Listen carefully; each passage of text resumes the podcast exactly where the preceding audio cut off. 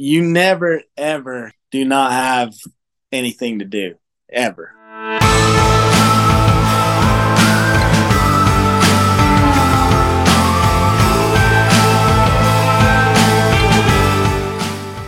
Welcome in to Like a Man. I'm your host, Miles Nielsen.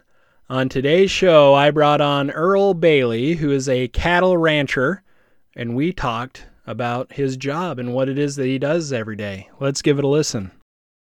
Well, my dad actually kind of had a little bit of everything, but mainly sheep. And so I, I actually grew up with a love of the business and uh, spent a lot of my oh younger years helping him and herding sheep.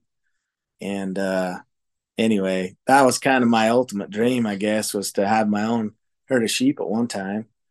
Um, right shortly after high school, I'd bought a few cows because I always kind of liked the cow deal, but I got a few cows and um, I'd went to work full time working in the coal mines and I'd met a girl who uh, came from cowboy country in northern Utah in Rich County, Woodruff, and she wasn't about to marry a sheep herder. So I had an opportunity, which was to actually buy a, a set of cows from from your dad and grandpa. And uh, anyway, that was in 1996. And it was a tough year. Like I remember dad selling, I don't know why I remember it so well, but they sold those calves for 53 cents a pound. And it was just tough. Like it was tough to make a go of it. And, and so I bought those cows. There's 56 head from your dad that year and started leasing the farm.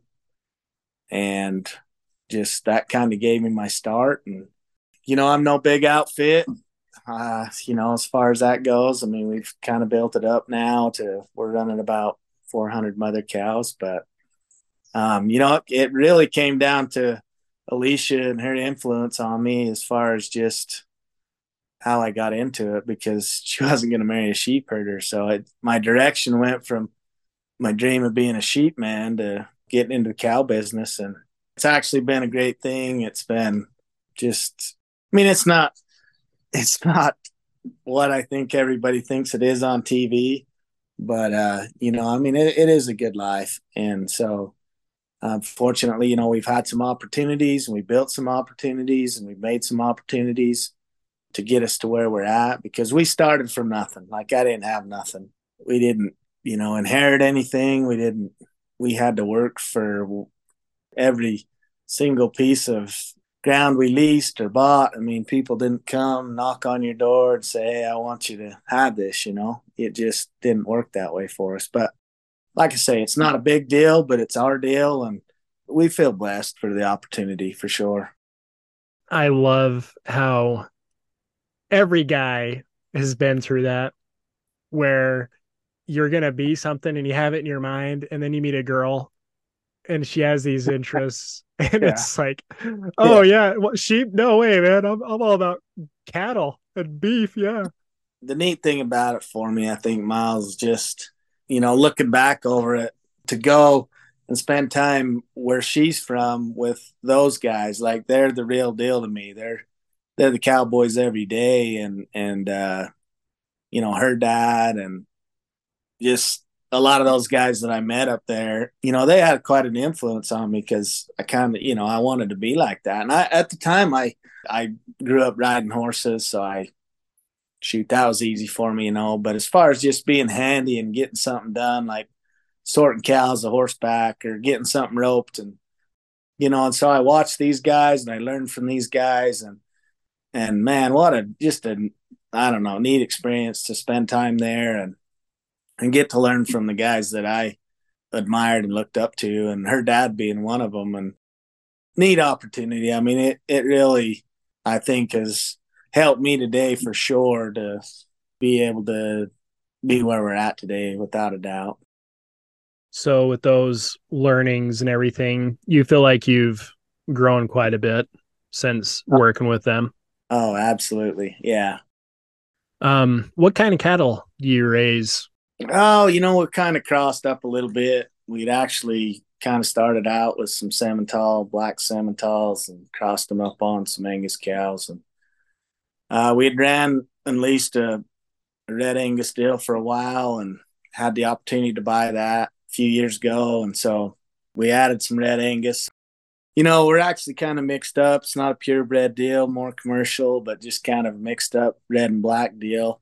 At first, I mean, the, the fad in the face for the black coated cattle was such a big deal and is still now that, you know, the Angus, black Angus influence that there's just a tendency to want to, the buyers want to spend a little more money for those calves. And, but I really have grown to like the red hided cows. So I, I didn't want to just change it because, you know, I liked them. And, and it really wasn't that they act any different. It's just, I just like the look.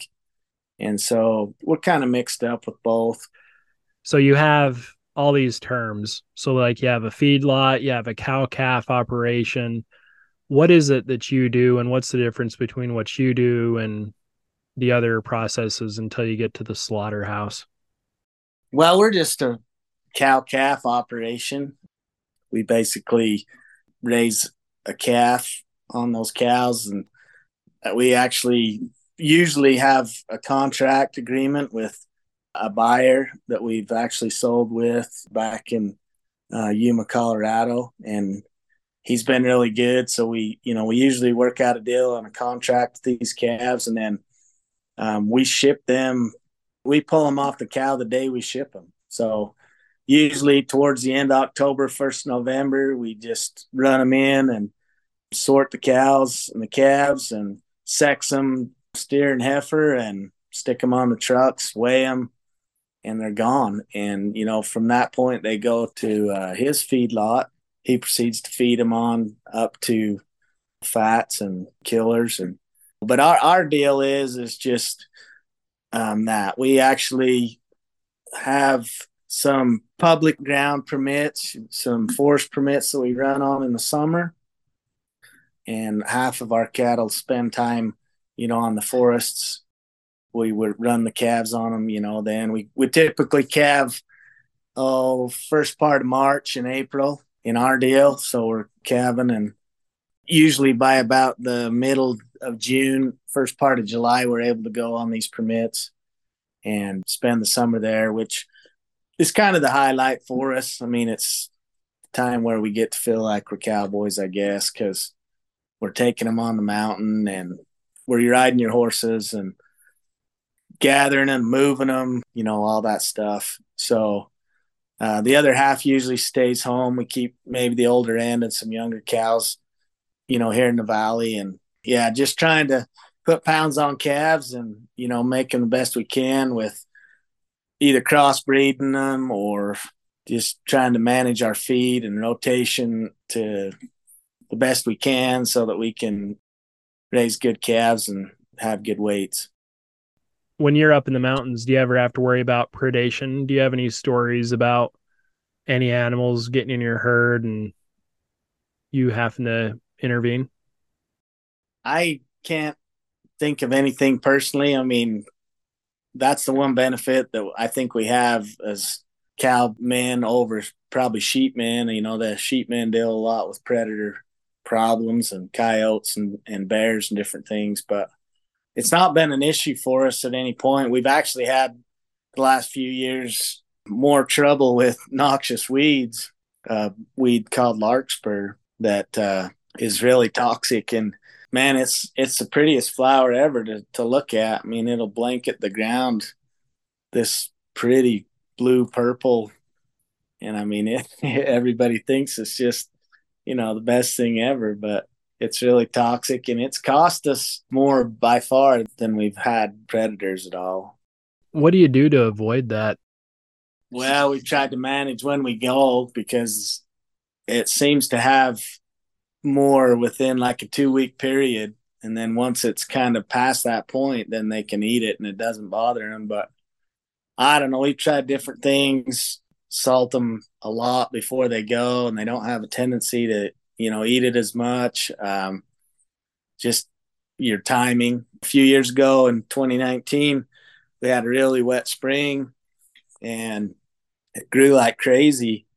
And, uh, you know, we went up there and just hoped for the best. And it, it, it was costly. It got us bad. And then we were really kind of scared with it this year because we had such a good winter and there was, there was quite a bit of it, but man, we just timed it, you know, a little better. And I mean, we had some loss, but you know, it wasn't like it was in 2019, but 2020 and 21 and 22 where it was dry and droughted. I mean, there was still some, but not, it just didn't have an effect on us like it did in those super wet springs. So it's just hard to manage. I mean, it's public property, you know, ground. So to deal with the forest on that, I mean, they're not gonna they're not gonna go in and spray it or try to manage it that way because it's just way too much.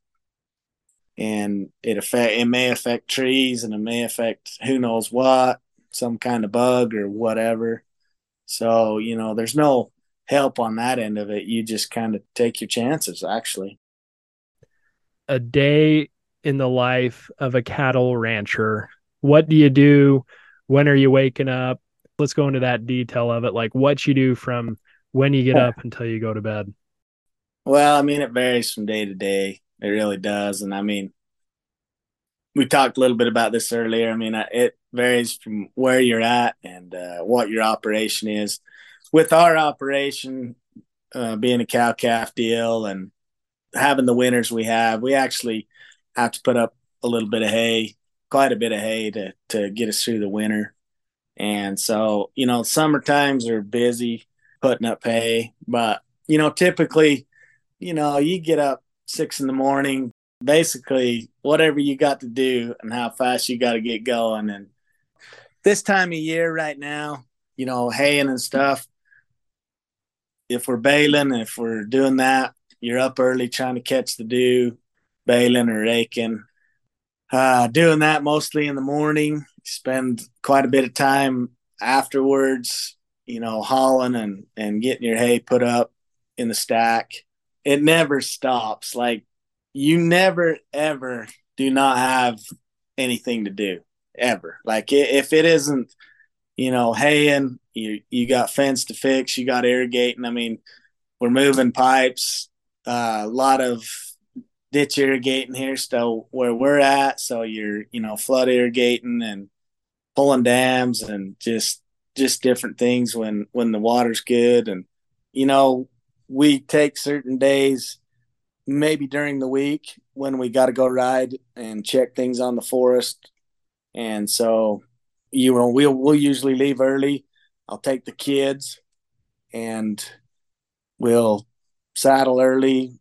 It's usually about an hour to get on the mountain, and you know, we'll take a lunch, just spend the day moving cows, checking cows, looking those are the most fun days. Those are our John Wayne days, is what I call them, where we get to dress up and wear boots and spurs and cowboy hats and chaps and all that good stuff, you know. But um, we try to do that, and it varies. Like fall time of year, we'll have to spend a lot of time doing that, gathering cows. You know, you'll go every day looking for cows. You got to get them off, get them home, and so you know we'll end up doing a lot of riding then. But this time of year, we're like I say, we're haying, moving sprinklers, just never stops.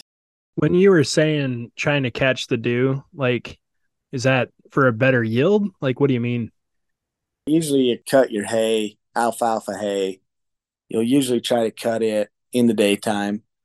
But what you're doing with catching the dew is when you bale it, in order to keep the leaf on the stem, which is the most valuable part of the hay, you want to try to keep a little bit of dew so it's uh, moist enough that when you do bale it, it doesn't knock those leaves off and it makes a better bale and more protein and higher food value. So it's just what you try to do. And usually when you go in and with these bigger balers, it doesn't matter round or square, whatever you got, you know, you try to rake two windrows to one after you cut it. So you you want to do that with the dew on it too, because the more dew and when you move that hay, it, it, the less chance it is of of knocking those leaves off and damaging that. So you want it to be dry though, don't you?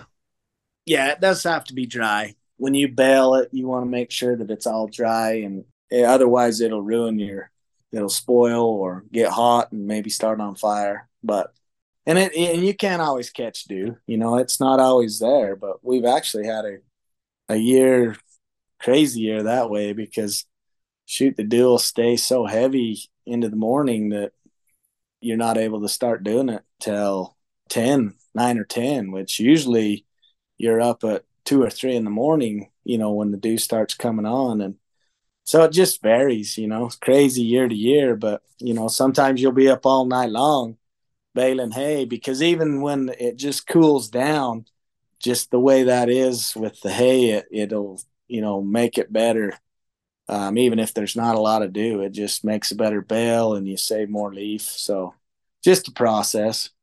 We're going to stop it there. I'm going to bring Earl back on for another episode and we will continue our discussion about cattle ranching.